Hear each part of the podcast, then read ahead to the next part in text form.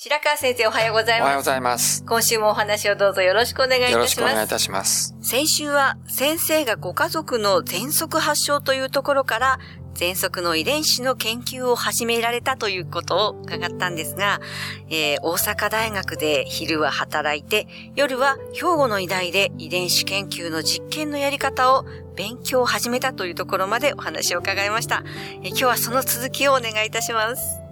えー、半年ぐらいかけて、まあその教室で勉強させてもらって、遺伝子を研究するにはどういう風にやったらいいかを手取り足取り教えてもらって、それが大変助かりました。その時書いたノートが、後にイギリスに留学した時にとっても役に立ちまして、本当に感謝しています。それで、実験の主義は身につけたんですけれども、サンプルがないと、オックスフォードのグループが言ってることが本当かどうかわかりません。それで何とかして血液を集めて、患者さんの血液を集めて研究したかったんですけども、当時の、まあ、遺伝子の研究というのは、家系を元にした研究で、家族全員の血液をいただかなければいけない。それで、まあ、いろんな人に声かけるんですけども、当時はまだ日本では遺伝子の研究をするというと、それは遺伝病かと言われて、遺伝子がどうのこうの子供だ孫に行ったなどということが分かったら、俺は村八分みたいになっちゃうし、嫌だと言ってですね、あんまり受け入れてもらえるような状況ではなかったです。ですから、そういう家族全員の家族と言いますと、おじさんおばさんとかそういうところまで含めて、えー血液を集めませんと、いい研究ができないってことで、そんなことをできるような状況ではありませんでした。そこで思いついたのが、当時、皆さんご存知ですかね？まだ日本は公害が影響が残ってまして、尼崎は公害喘息っていうのがひどくってですね、その患者さんがたくさんいらっしゃいました。そこで尼崎で患者の会ができてまして、その患者の会の患者さんを先輩のクリニックにたくさん患者さんが来ていたので、まあ、アルバイトっていう形で、その患者さんの支援を一生懸命するために、週に1回か2回、先輩のクリニックに行って、家を訪問したりして、まあ、一生懸命お手伝いするっていうような形でやってました。そこで、年に一度の総会があるということで、その総会に行って、こういう研究をさせてもらえないかということを演説しました。そしたら、会の皆さんそれを聞いておられて、白川さんみんなで相談しますので、外へ出て待っててくださいと言われて、15分ほど待ってました。そしたら会長がお話してくださったんですけども、開口一番彼がおっしゃったのは、白川先生の説明は難しくて誰もようわからんと。しかし、毎週毎週白川先生が来て診療所で一生懸命我々のケアをしてくれたのはみんな知ってて、あの先生だったら信頼できるんじゃないかということで、いいじゃないの血液あげようっていうことで、まあ、183家系だったと思いますけども、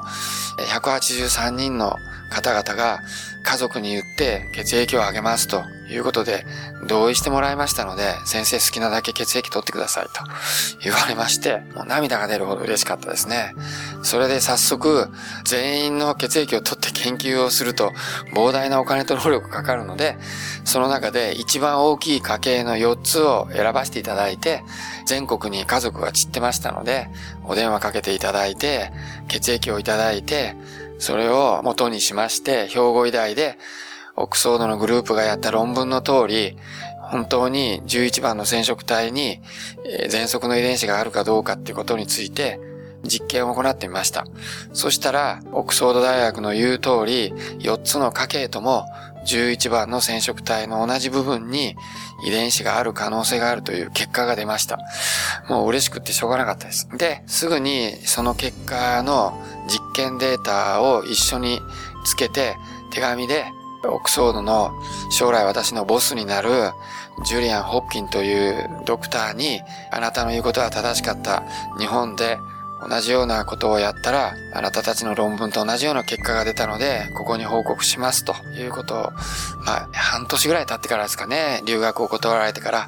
その報告をしました。そしたら、すぐに電話がかかってきて、太郎とっても嬉しいと。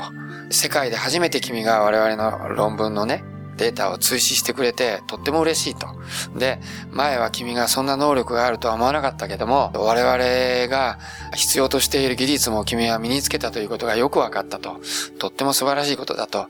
じゃあ、我々のところに来て一緒にやることの許可をするから、いつでも来なさいと言っていただいたということで、私、半年後に1991年、覚えてます。3月15日、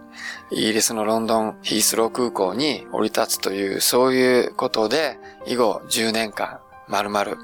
イギリスに留学するという、そういうチャンスを得たと。それが私のまあ最初のきっかけですね。先生はその時おいくつでいらっしゃったんですか、はい、?30 ちょっとぐらいだったと思います。32、3だったと思います。はい、はいあの、今日収録しております日が、くしくも3月15日。そうですね。はい。そうちょうど今から何時間か前に、はい、えっ、と、飛行機に乗って出発して夜遅く、はい、ロンドンのヒースロー空港に着いたのを覚えてます。それで、向こうのボスの指示に従って、ヒースロー空港からボスの家に向かって、まあバスに乗ってですね、行きました。当時私まだ家族を残して一人で行ってましたので、着きました。そしたら、ボスの絵はすぐ分かったんですけども、えー、ピーターというオーストラリアの人が明日国に帰るっていうので、あの、まあ、お別れ会をやってまして、そこに行きました。それが最初の日の思い出でした。ありがとうございます。このお話の続きはまた来週お願いいたします。はい。よろしくお願いします。お話の相手は FM 西東京の飯島千尋でした。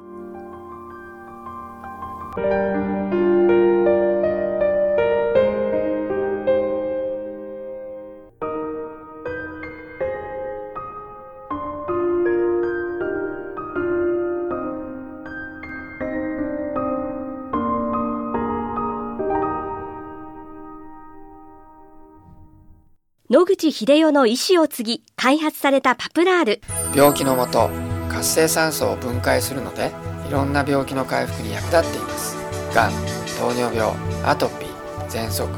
諦めないで使ってみるといいですよ。健康飲料パプラール。お問い合わせは武蔵野製薬で検索